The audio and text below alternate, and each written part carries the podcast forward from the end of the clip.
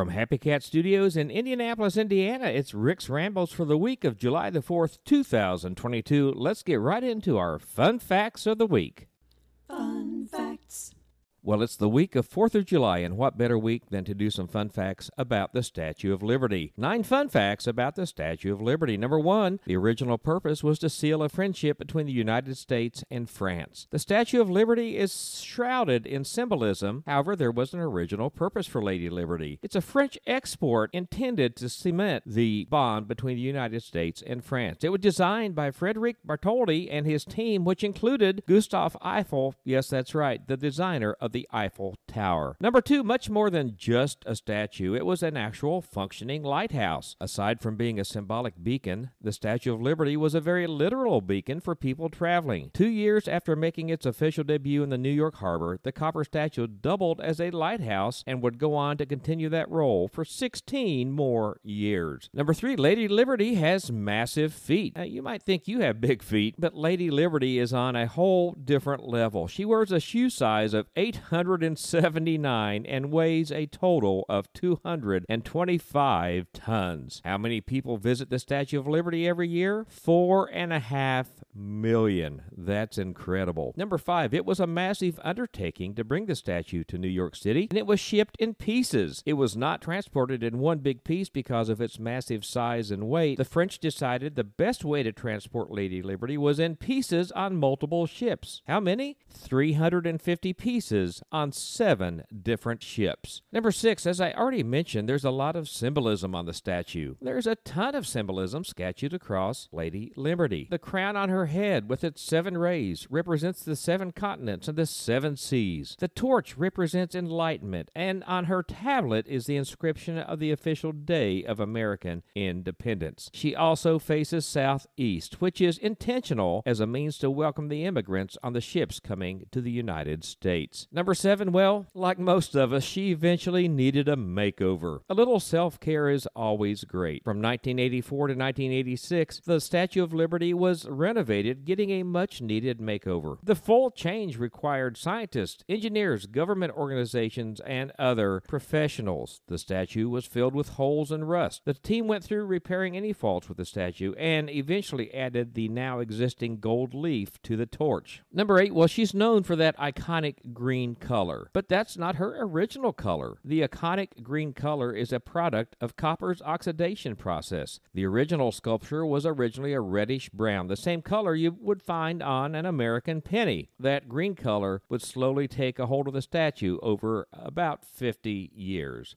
Number nine, well, there is more than one Statue of Liberty kind of. If you want to get up close and personal to the statue, you can find statues scattered around Paris, France. Several smaller replicas of Lady Liberty have appeared, including a nine and a half foot tall copy that was cast by Bartholdi himself in Musée d'Orsay, Paris. If you travel to the Museum of Art, you'll find one also cast by the original artist. There you have it nine quick fun facts about the Statue of Liberty.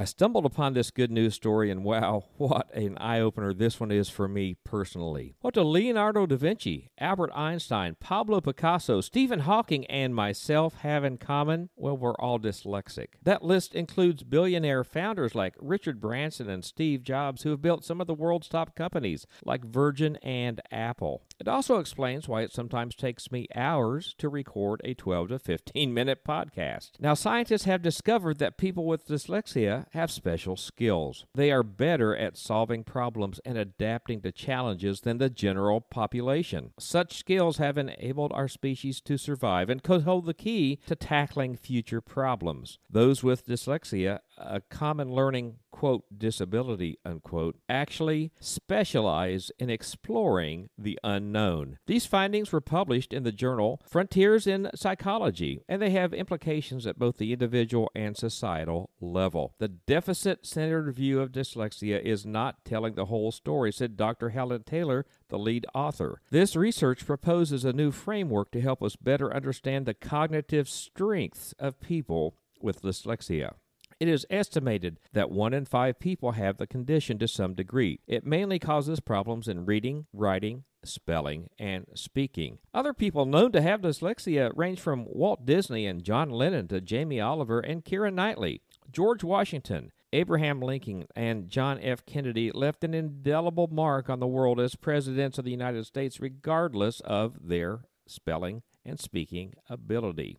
We believe the areas of difficulty experienced by people with dyslexia result from a cognitive trade off between the exploration of new information coming in and the exploitation of existing knowledge already there. The upside is that an explorative bias could explain enhanced abilities observed in certain realms like discovery, invention, and creativity. It's the first study to look at dyslexia from an evolutionary perspective, shedding fresh light on its prevalence among high achievers and creatives.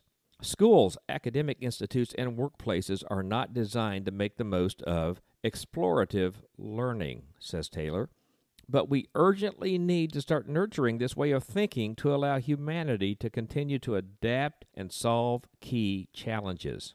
Dyslexia is found in about 20% of the world population, irrespective of culture, climate, and ethnicity. It is defined by the World Federation of Neurology as a disorder who in children who despite conventional classroom experience fail to attain the language skills of reading, writing and spelling and speaking commensurate with their intellectual abilities. The study is based on a theory of evolution called complementary cognition, which suggests that humans evolved to specialize in different but supportive ways of processing information. Combining these abilities enables us to achieve more than the sum of our individual parts.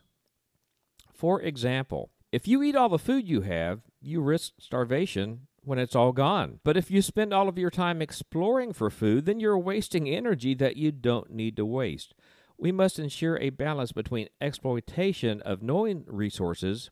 We must ensure a balance between exploitation of known resources and the exploration of new resources. Exploration refers to activities that involve experimentation, discovery, and innovation, which dyslexia enhances. Exploitation, on the other hand, is concerned with using what's already known, including refinement, efficiency, and selection, and this includes tasks such as reading and writing. It could also explain to us why people with dyslexia appear to gravitate towards certain professions that require exploration related abilities like arts, architecture, engineering. Educators, academics, and policymakers consider people with dyslexia as having a developmental disorder. But its ubiquity suggests they have an advantageous form of cognition passed on to us from our ancestors over thousands of generations. These results align with evidence from several other fields. An explorative bias in such a large portion of the population indicates our species evolved during a period of high uncertainty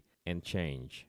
Collaboration between people, the creatives and the non creatives, for example, with different abilities, might have aided the exceptional capacity of our species to adapt and to continue adapting. What a fascinating article. Your good news story for today.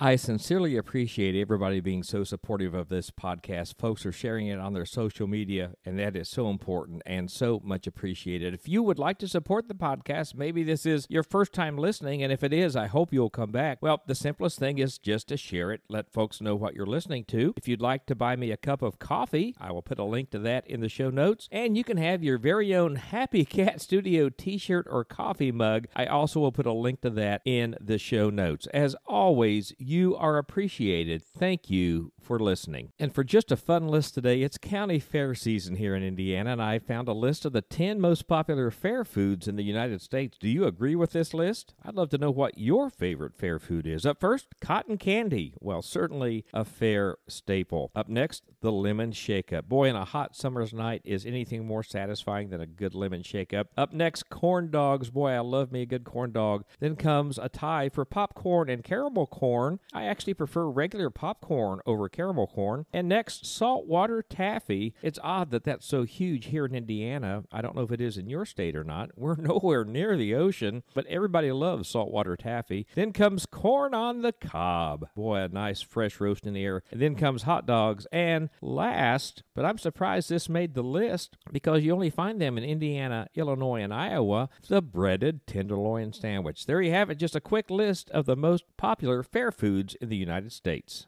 And it's time for our special days for this week. Today, the 4th, it's Independence Day. It's also National Barbecue Day and it's National Country Music Day. Tuesday the 5th is National Bikini Day. I don't think I'll be celebrating that one. It's National Graham Cracker Day and National Apple Turnover Day. Wednesday the 6th is National Fried Chicken Day, and it's Take Your Webmaster to Lunch Day. Thursday the 7th is National Dive Bar Day. It's National Macaroni Day, and it's National Strawberry Sundae Day. Friday the 9th, National Freezer Pop Day. Remember freezer pops? They were long and skinny in a plastic wrapper. They tasted kind of like frozen Kool Aid. Well, it's National Freezer Pop Day, and it's World Kebab Day. Saturday the 7th, National Sugar Cookie Day, and Sunday the 8th, National Picnic Day, and it's National Pina Colada Day. That's going to wrap it up for this week's episode of the Rick's Rambles podcast. I'm so glad you're here. Please take a moment, let folks know what you're listening to, and until next week, be kind to as many people as you can, as often as you can. We'll start right now, and we'll make the world a better place.